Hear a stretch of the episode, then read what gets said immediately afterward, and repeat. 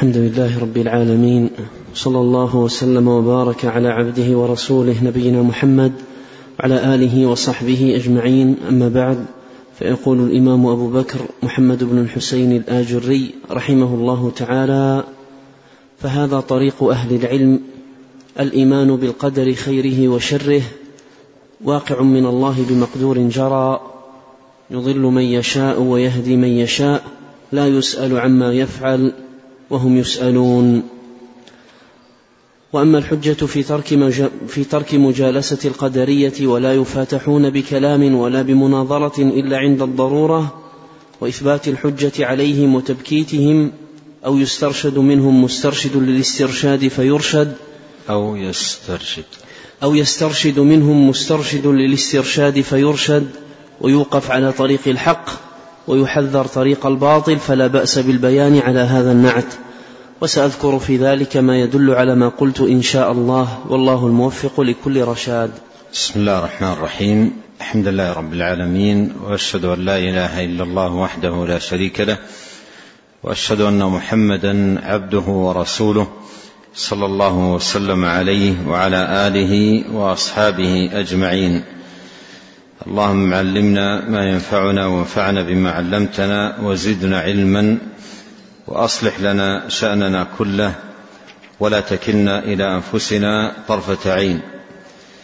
أما بعد في هذا الموضع يبين الإمام الآجري رحمه الله تعالى أن القدرية لا ينبغي أن يفاتحوا بالكلام إلا في حالتين ذكرهما رحمه الله تعالى. الأولى كما ذكر عند الضرورة لإثبات الحجة عليهم لإثبات الحجة عليهم وتقريعهم وتبكيتهم وإظهار شناعة قولهم. ويكون هذا ممن آتاه الله سبحانه وتعالى العلم والبصيرة والدراية والقدرة على آه، مناقشة هؤلاء ومناظرتهم. والحالة الثانية إذا أتى منهم مسترشد أي طالب سبيل الرشاد طالب أن يدل على الخير والحق والهدى فإن هذا يفاتح أيضا بالكلام. فإذا المفاتحة بالكلام لا تكون إلا عند الضرورة لإقامة الحجة على هؤلاء. والحالة الثانية عندما يأتي أحد منهم آه، وهو مسترشد يطلب أن يرشد إلى الحق وأن يدل إلى الصواب. ولهذا عدد من هؤلاء الذين على هذا الوصف رجعوا عن تلك الضلالة. لما استرشدوا فأرشدوا رجعوا إلى سبيل الحق والرشاد. نعم. قال رحمه الله تعالى أخبرنا الفريابي قال حدثنا إسحاق بن راهوية قال أخبرنا المقري عبد الله بن يزيد قال حدثنا سعيد بن أبي أيوب عن عطاء بن دينار عن حكيم بن شريك الهذلي عن يحيى بن ميمون الحضرمي عن ربيعة الجرشي عن أبي هريرة عن عمر بن الخطاب رضي الله عنهما عن النبي صلى الله عليه وسلم قال لا تجالسوا أهل القدر ولا تفاتحوهم. نعم. قال وحدثنا أبو العباس سهل بن أبي سهل الواسطي قال حدثنا أبو حفص عمرو بن علي قال حدثنا عبد الله, عبد الله بن يزيد المقري قال حدثنا سعيد بن أبي أيوب وذكر الحديث مثله سواء. نعم هذا الحديث إسناده ضعيف فيه من هو مجهول والشاهد منه ولا تفاتحوهم يعني النهي عن مفاتحة آه، هؤلاء. ومر معنا أن المفاتحة لهؤلاء لا خير فيها وإنما يلجأ إليها عند الضرورة لإقامة الحجة عليهم ويكون ذلك من أهل العلم والبصيرة أو أن يأتي منهم مسترشد يطلب أن يبين له الحق والهدى فإنه يفاتح ويبين له الحق وتذكر له الدلائل والبراهين. وسيأتي من الآثار عن السلف رحمه الله رحمهم الله تعالى في تقرير هذا الأمر بل وتطبيقه عمليا. نعم. قال رحمه الله تعالى وأخبرنا الفريابي قال حدثنا محمد بن داود قال حدثنا أحمد بن صالح قال حدثنا عبد الله بن وهب قال حدثنا الليث بن سعد عن عبيد الله بن عمر قال كنا نجالس يحيى بن سعيد فيسرد علينا مثل اللؤلؤ فإذا طلع ربيعة قطع يحيى الحديث إعظاما لربيعة فبينما نحن يوما يحدثنا تلا هذه الآية وإن من شيء إلا عندنا خزائنه وما ننزله إلا بقدر معلوم. فقال له جميل بن نباتة العراقي وهو جالس معنا يا أبا محمد أرأيت السحر من تلك الخزائن؟ فقال يحيى سبحان الله ما هذا من مسائل المسلمين؟ فقال عبد الله بن أبي حبيبة إن أبا محمد ليس بصاحب خصومة ولكن علي ما قيل. أما أنا فأقول إن السحر لا يضر إلا بإذن الله. أفتقول أنت ذلك؟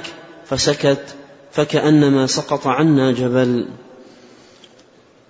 أورد رحمه الله تعالى هذا الأثر وفيه هذا الخبر وهذه القصة في مجلس من مجالس يحيى بن سعيد الأنصاري رحمه الله تعالى.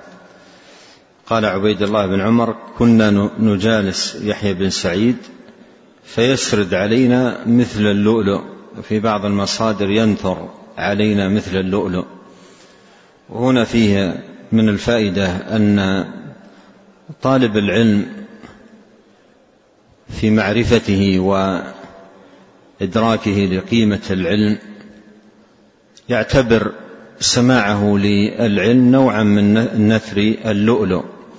والدر والمرجان لأنه يعتبر العلم كنز يعتبر يعتبر العلم كنزا ثمينا.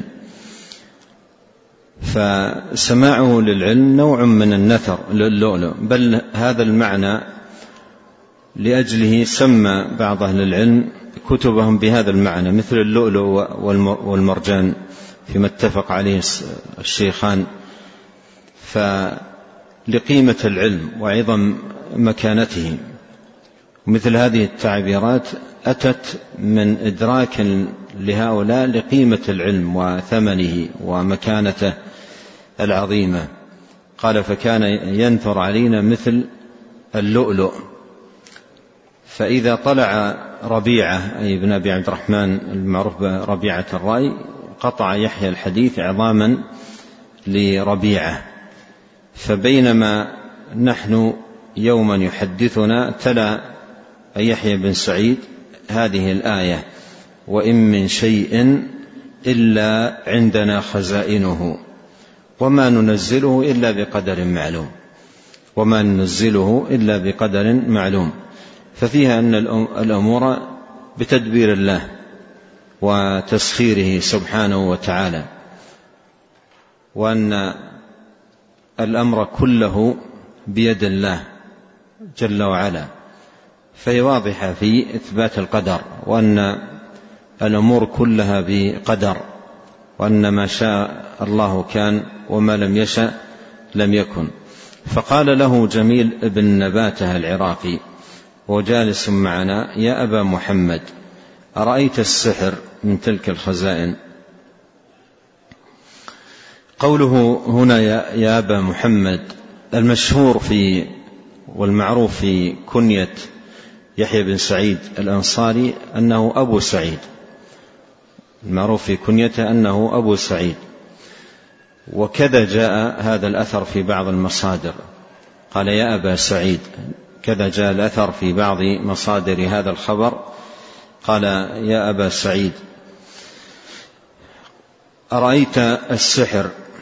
من تلك الخزائن يعني ما يقع في الدنيا من سحر وباطل ونحو ذلك هل هو من الخزائن ومن شيء إلا عندنا خزائنه؟ لاحظ هنا أن هذا الإيراد اعتراض على كلام الله وتضمن رد ما دلت عليه الآية من إثبات القدر. ولهذا اكتفى يحيى بن سعيد رحمه الله تعالى بأن سبح الله نزه الله عن مثل هذه المقالات الظالمة الجائرة. قال سبحان الله ما هذا من مسائل المسلمين؟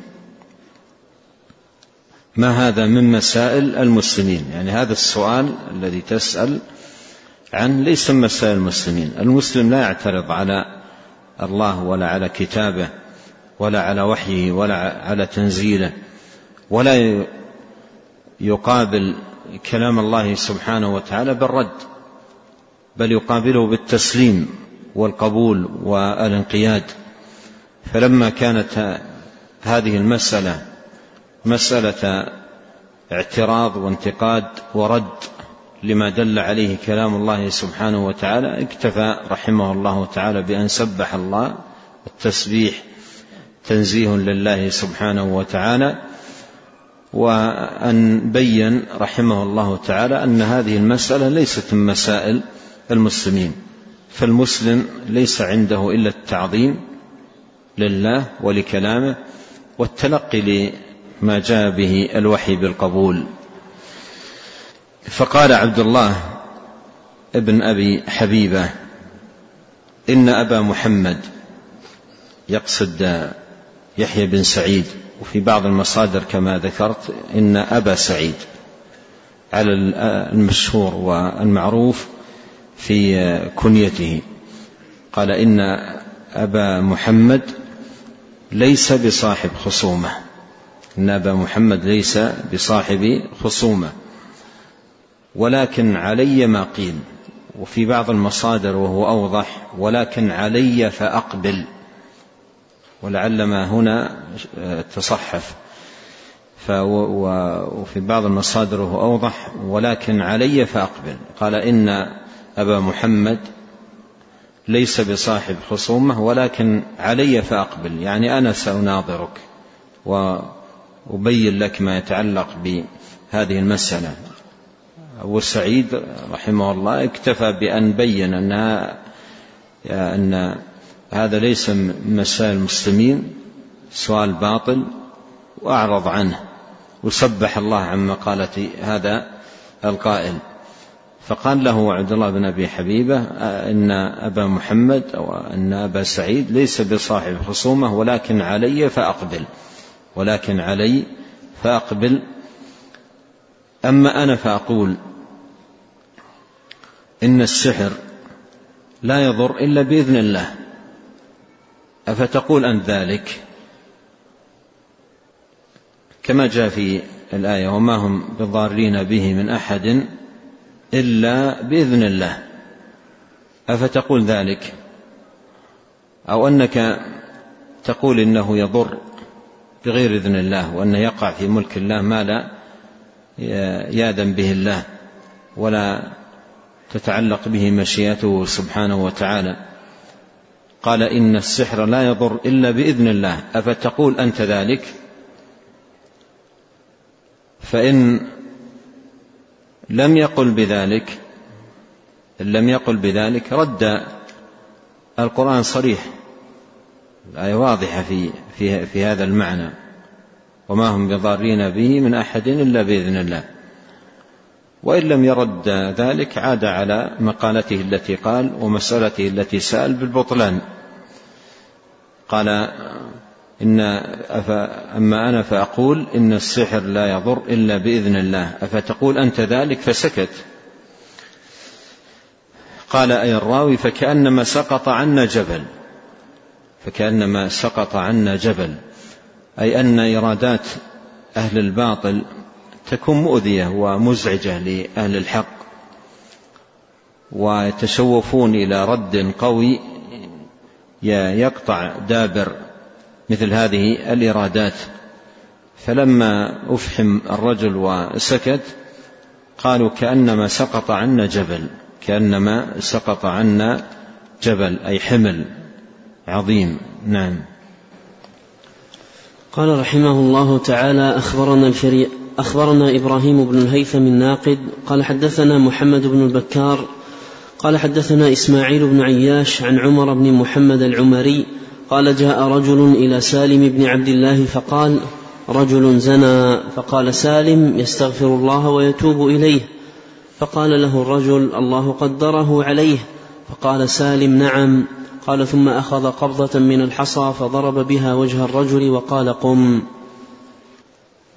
قال حدثنا أبو بكر ابن أبي داود قال حدثنا أيوب شيخ لنا قال حدثنا إسماعيل بن أبي عمرو البجلي قال حدثنا عبد الملك بن هارون عن عنتر بن هارون بن عنترة عن أبيه عن جده قال أتى رجل علي بن أبي طالب رضي الله عنه فقال أخبرني عن القدر فقال طريق مظلم فلا تسلكه قال أخبرني عن القدر قال بحر عميق فلا تلجه.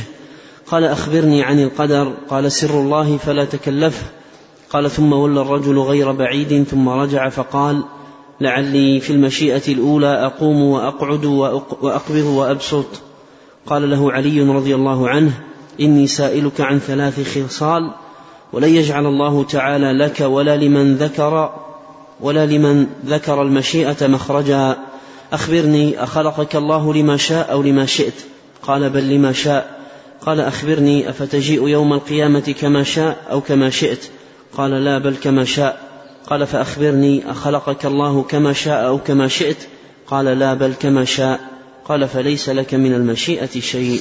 في الأثر الأول أن رجلا أتى إلى سالم بن عبد الله بن عمر رحمه الله ورضي عن عنهما. جاء إليه فقال رجل زنى. فقال سالم يستغفر الله ويتوب إليه. يستغفر الله ويتوب إليه. كما قال الله عز وجل والذين لا يدعون مع الله إلها آخر ولا يقتلون النفس التي حرم الله إلا بالحق ولا يزنون ومن يفعل ذلك يلقى أثاما يضاعف له العذاب يوم القيامة ويخلد فيه مهانا إلا من تاب. قال يستغفر الله ويتوب إليه. ومن تاب وصدق مع الله في توبته تاب الله سبحانه وتعالى عليه فإنه يقبل التوبة عن عباده ويعفو عن السيئات. قال يستغفر الله ويتوب إليه. فقال له الرجل الله قدره عليه الله قدره عليه. فهنا أدرك سالم أن الرجل ليس مستفهم. ليس مستفهم وإنما ممن يثير الجدل والخصومة ويتتبع الآراء. فقال له الرجل الله قدره عليه. فقال سالم نعم. قال ثم أخذ قبضة من الحصى فضرب بها وجه الرجل وقال قم. يعني طرده من مجلسه. لأنه عرف أنه لا يبحث عن الحق ولا يتحرى الحق وإنما يأتي بأسئلة يقصد منها الاعتراض والانتقاد أو أيضا حتى تشويش على الحاضرين أو إدخال الشبهة عليهم. فطرده من من مجلسه. نعم. قال رحمه الله تعالى حدثنا أبو بكر ابن ومثل هذا الصنيع يعني أخذ قبضة فضرب بها وجه وجه الرجل. هذا لا يصلح أن يقوم به كل أحد. لا يصلح به أن يقوم به كل أحد. يأتي أحد ويأخذ حفنة من حصى ويرمي ثم تصبح الأمور عدوان وشر. وإنما هذا يصلح في حالات معينة حالات معينة ممن من عالم له هيبة وله قوة وله قدرة وله مكانة ويرى من المصلحة مع مثل هذا الرجل لما عرفه من حاله أن يصنع معه مثل هذا الصنيع. نعم. وأما الأثر الثاني فقد تقدم. تقدم ومر معنا الكلام عليه والإشارة أيضا إلى الضعف الذي في إسناده. نعم. قال رحمه الله تعالى حدثنا أبو بكر ابن أبي داود قال حدثنا أحمد بن صالح قال حدثنا سفيان بن عيينة عن عمرو بن دينار قال قال لنا طاووس أخروا معبدا الجهني فإنه كان قدريا. نعم يعني هذا فيه موقف السلف من رؤوس البدع رؤوس البدع وأئمة الضلال أنهم يحذر منهم ويحذر من مجالستهم ويؤخرون ويبعدون يحرص على البعد عنهم. نعم. قال وأخبرنا الفريابي قال حدثنا قتيبة بن سعيد قال حدثنا سفيان عن عمرو قال قال لنا طاووس أخروا معبد الجهني فإنه كان يتكلم بالقدر. نعم. قال أخبرنا الفريابي قال حدثنا أبو بكر ابن أبي شيبة قال حدثنا يزيد بن هارون قال أخبرني يحيى بن سعيد عن أبي الزبير أنه كان مع طاووس يطوف بالبيت فمر معبد, معبد الجهني فقال قائل لطاووس هذا معبد الجهني. فعدل إليه فقال أنت المفتري على الله القائل ما لا يعلم قال إنه يكذب علي. قال أبو الزبير فعدلت مع طاووس حتى دخلنا على ابن عباس رضي الله عنهما فقال له طاووس يا أبا عباس الذين يقولون في القدر قال أروني بعضهم قلنا صانع ماذا؟ قال إذا أضع يدي في رأسه فأدق عنقه. نعم هذا تقدم وتقدم أيضا آه، الكلام على ما يتعلق بمعناه. نعم. قال حدثنا أبو عبد الله أحمد بن محمد بن شاهين قال حدثنا عمار بن خالد الواسطي قال حدثنا مرحوم بن عبد العزيز العطار قال سمعت أبي وعمي يقولان سمعنا الحسن ينهى عن مجالسة معبد الجهني ويقول لا تجالسوه. قال وقال أبي ولا أعلم يومئذ أحدا يتكلم في القدر غير معبد ورجل من الأساورة يقال له سيسن سيسنوه. سيسنوه. نعم يعني هذا الأثر فيه نهي السلف رحمهم الله تعالى عن مجالسة آه، رؤوس أهل القدر والدعاة إلى القدر. وفي هذا أن الحسن هو البصري رحمه الله كان ينهى عن مجالسة معبد الجهني ومعبد رأس من رؤوس هذه الضلالة بل هو من المؤسسين الأول لهذه البدعة وقد اغتر به خلق لعبادته وزهده اغتروا به فوقعوا في الضلالة التي كان يدعو إليها. فكان أئمة السلف يحذرون من, من مجالسته حتى لا يفتن الناس بما عنده من عبادة فيأخذ ما عنده من ضلالة وبدعة. فكانوا ينهون عن مجالسته. قال وقال أبي لا أعلم يومئذ أحدا يتكلم في القدر غير معبد ورجل من الأساورة يقال له سيسنوه. سيسنوه. آه هذا سيسنوه. آه رجل نصراني. رجل نصراني وأسلم وجاء بهذه الضلالة. وفي كثير من المصادر يذكر أنه أول من أسس هذه آه، البدعة. وسيأتي عن الأوزاعي رحمه الله أنه قال أول من نطق في القدر يعني سيسنو فأخذ عنه معبد وأخذ غيلان عن معبد. أي أن هذه سلسلة إسناد هذه الضلالة. غيلان التي الذي مر معنا أنه صلب على هذه البدعة وغيلان أخذ هذه البدعة عن معبد ومعبد أخذها عن سيسنوه واختلف أيضا في اسم قيل سوسن وقيل سيسنوه وقيل غير ذلك. نعم. قال رحمه الله تعالى أخبرنا الفريابي قال حدثنا محمد بن مصفى قال حدثنا بقية قال حدثني محمد بن نافع الثقفي عن محمد بن عبيد بن أبي عامر المكي قال لقيت غيلان بدمشق مع نفر من قريش فسألوني أن أكلمه فقلت له اجعل لي عهد الله وميثاقه ألا تغضب ولا تجحد ولا تكتم. قال فقال ذلك لك. فقلت نشدتك الله هل في السماوات والأرض شيء قط من خير أو شر لم يشأه الله ولم يعلمه حتى كان؟ قال غيلان اللهم لا. قلت فعلم الله تعالى بالعباد كان قبل أو بعد كان قبل أو بعد كان قبل أو بعد أعمالهم. قال غيلان بل علمه كان قبل أعمالهم. قلت فمن أين كان علمه بهم؟ من دار كانوا فيها قبله جبلهم في تلك الدار غيره وأخبره الذي جبلهم في الدار عنهم عن عنهم غيره أم من دار جبلهم هو فيها وخلق لهم القلوب التي يهوون بها المعاصي؟ قال غيلان بل من دار جبلهم فيها وخلق لهم القلوب التي يهوون بها المعاصي. قلت وهل كان الله يحب أن يطيعه جميع خلقه؟ قال غيلان نعم. قلت انظر ما تقول. قال هل معها غيرها؟ قلت نعم. قلت فهل كان إبليس يحب أن يعصي الله جميع خلقه؟ جميع خلقه؟ قال فلما عرف الذي أريد سكت فلم يرد علي شيئا. هذه المناظرة فيها أن محمد بن عبيد بن أبي عامر المكي لقي غيلان الدمشقي وهو رأس كما عرفنا من رؤوس هذه البدعة بدعة القدرية نفاة القدر. فطلب منه أن عندما لقيه أن يكلمه. طلب ان أن يكلمه.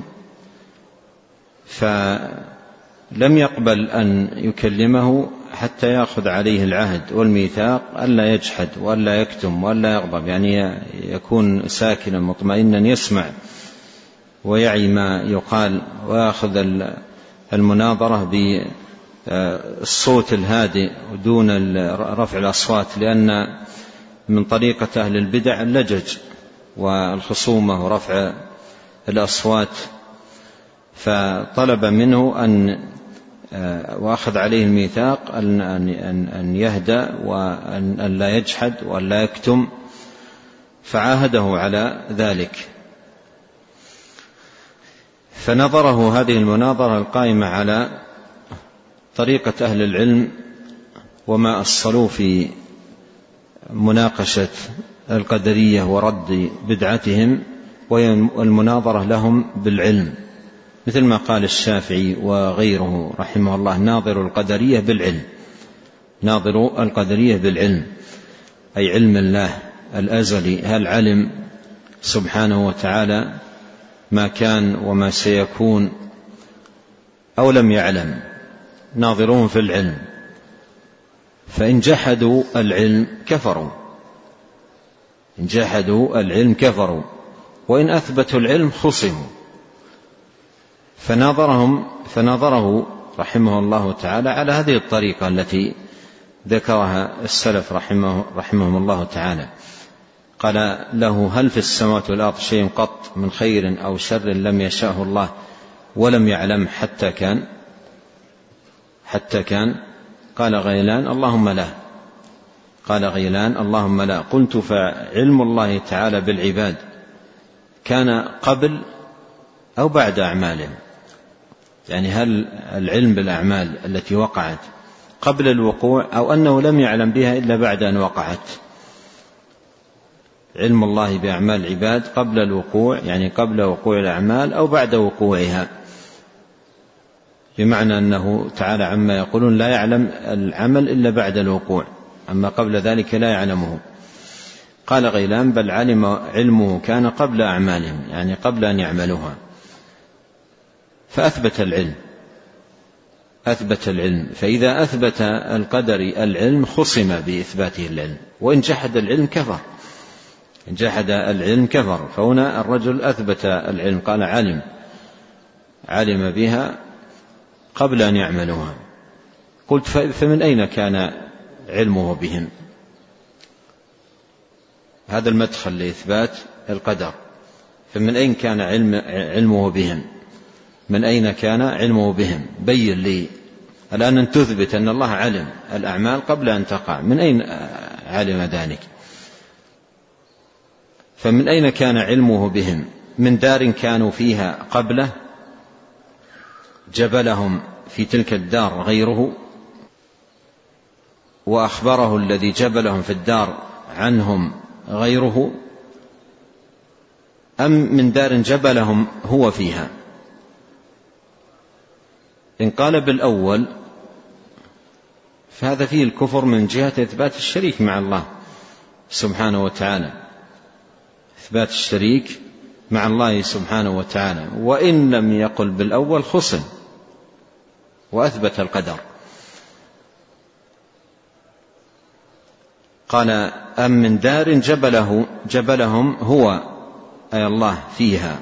وخلق لهم القلوب التي يهوون بها المعاصي. قال غيلان بل من دار جبلهم فيها وخلق لهم القلوب التي يهوون بها المعاصي.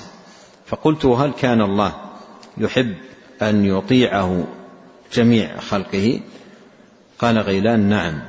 قلت انظر ما تقول لأن مثل هذا التدرج معه في المناظرة انتقالا من الأصل الأول الذي مر معنا ثم تدرجا فيه إقامة الحجة عليه في إقامة الحجة عليه. ولهذا قال انظر ما تقول انظر ما تقول لأن هذا فيه قيام الحجة عليك.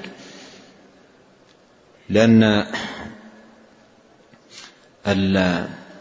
القدرية آفتهم, آفتهم القدرية آفتهم وشبهتهم أن لو كيف كيف يقدر المقادير عليهم كيف يقدر المقادير عليهم يقدر عليهم هذه الأعمال ثم يعاقبهم عليها. آفتهم من, من هذا ولهذا نفوا القدر آه، إثباتا بزعمهم للعدل ونفي الظلم عن الله سبحانه وتعالى.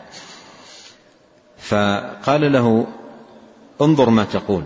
يعني هذا الذي آه، وصلنا إليه بهذا التدرج فيه إقامة الحجة عليك ودفع لضلالتك وبدعتك. قال انظر ما تقول. لأن لأن أثبت له هنا أن ثمة أمرين فيما يتعلق بباب القدر. الأول أن الأمور مقدرة والأمر الثاني أن المحبة محبة الله. آه، وأيضا البغض وعدم الرضا فهو يحب من عباده أن يطيعوه ولا يرضى لعباده الكفر. ولا يلزم أن يكون كل ما قدره وقضاه أو الأمور المقدرة المقضية أن تكون محبوبة له. فقدر الكفر ولا يحب الكفر ولا يرضى لعباده الكفر ونهاهم عنه وبعث الرسل في التحذير منه. فهذه جهة وهذه جهة. فلا يدخل هذا في هذا. فقال انظر ما تقول. هل مع قال هل معها غيرها؟ قلت نعم. فهل كان إبليس يحب أن يعصي الله جميع خلقه. قال فلما عرف الذي أريد سكت فلم يرد علي شيئا لأنه أتى على أساس البدعة والشبهة التي دخلت على القدرية في نفي القدر وتدرج في الإبطال لها. حتى أفحم الرجل فلم يستطع أن يجيب بشيء. نعم. قال رحمه الله تعالى أخبرنا الفريابي قال حدثنا نصر بن عاصم قال حدثنا الوليد بن مسلم عن سعيد بن عبد العزيز عن مكحول أنه قال حسيب غيلان الله لقد ترك هذه الأمة في مثل لجج البحار. ثم أورد هذا الأثر عن مكحول رحمه الله تعالى أنه قال حسيب غيلان الله. حسيب حسيب غيلان الله أي الله يحاسبه على ما قدم و ما حصل منه من نشر لبدعته بدعة القدرية. فحسيب الله الله يتولى حسابه وعقابه على ما كان منه من نشر لهذه الضلالة ونشر لهذا الباطل. حسيب غيلان الله. لقد ترك هذه الأمة في مثل لجج البحار. في مثل لجج البحار. لأن اصبح أصبحت هذه البدعة تموج في الناس. مثل لجج البحار. وتحدث في الناس اضطرابا. وهذا من شأن البدعة. البدعة توجد اضطراب وتشكك في العقائد. ويصبح الناس يموج أمرهم. يصبحون في أمر مريج بدع تحدث فيهم اضطرابا ولهذا قال تركهم في مثل لجج البحار.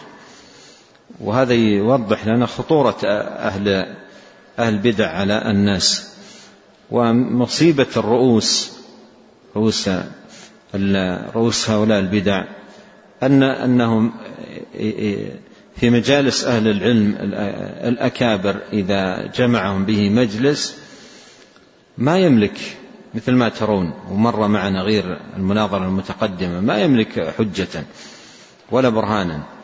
مر معنا قصة غيلان نفسه مع عمر بن عبد العزيز. وفيها أنه سلم ودعا عليه عمر إن كان صادقا يقبل الله توبته وإن كان كاذبا أن يريهم فيه آية. وأجاب الله دعوة عمر فمات مصلوبا ببدعته وضلالته. فأمام أهل العلم الأكابر لا يصمدون وفي وفي صفوف العوام الجهال يروجون بدعهم وضلالاتهم. ولهذا دعا عليه قال حسيب غيلان الله لقد ترك هذه الأمة في مثل لجج البحار. نعم. قال رحمه الله تعالى وأخبرنا الفريابي قال حدثنا النصر قال حدثنا الوليد بن جابر قال سمعت مكحولا يقول ويحك يا غيلان لا تموت إلا مفتونا. ثم ذكر هذا الأثر عن مكحول رحمه الله تعالى أنه قال ويحك يا غيلان لا تموت إلا مفتونا. مفتونا أي ببدعتك. لأن لأن رأى أهل العلم في هذا الرجل أنه أنه في مجالس عديدة يلتقي فيها بأهل العلم الأكابر فيقيمون عليه الحجة ولا يبقى عنده آه، مستمسك أو متعلق مر معنا في آخر أثر أورده فلم يرد علي شيئا يعني ما أصبح عنده شيء يجيب به ومع ذلك هو مفتون ببدعته. يعني لو كان صاحب حق فمثل هذه المجالس كفيلة بأن يرجع إذ تبين له الحق والهدى لكنه مفتون ب مفتون ببدعته وضلالته ولا يزال مستمسكا بها رغم آه، يعني إقامة العلماء رحمهم الله الأكابر عليه الحجة والبرهان في بطلان ما عليه من بدعة إلا أنه مفتون ببدعته لا يزال مصرا عليها. قال ويحك يا غيلان لا تموت إلا مفتونا. قال ذلك مكحول مما رآه من حاله. في مرات عديدة يلتقي بأهل العلم ويقيمون عليه الحجة ولا يصبح عنده مستمسك ومع ذلك يبقى مصرا على بدعته وضلالته. نسأل الله الكريم رب العرش العظيم أن يحفظنا أجمعين بما يحفظ به عباده الصالحين وأن يهدينا إليه صراطا مستقيما وأن يصلح لنا شأننا كله وأن يهدينا إليه صراطا مستقيما وألا يكلنا إلى أنفسنا طرفة عين. إنه تبارك وتعالى سميع قريب. اللهم اغفر لنا ولوالدينا ولمشايخنا ولولاة أمرنا والمسلمين والمسلمات والمؤمنين والمؤمنات الأحياء منهم والأموات. اللهم اقسم لنا من خشيتك ما يحول بيننا وبين معاصيك ومن طاعتك ما تبلغنا به جنتك ومن اليقين ما تهون به علينا مصائب الدنيا. اللهم متعنا بأسماعنا وأبصارنا وقوتنا ما أحييتنا واجعله الوارث منا. واجعل ثارنا على من ظلمنا وانصرنا على من عادانا ولا تجعل مصيبتنا في ديننا ولا تجعل الدنيا أكبر همنا ولا مبلغ علمنا ولا تسلط علينا من لا يرحمنا. سبحانك اللهم وبحمدك أشهد أن لا إله إلا أنت أستغفرك وأتوب إليك. اللهم صل وسلم على عبدك ورسولك نبينا محمد وآله وصحبه. جزاكم الله خيرا.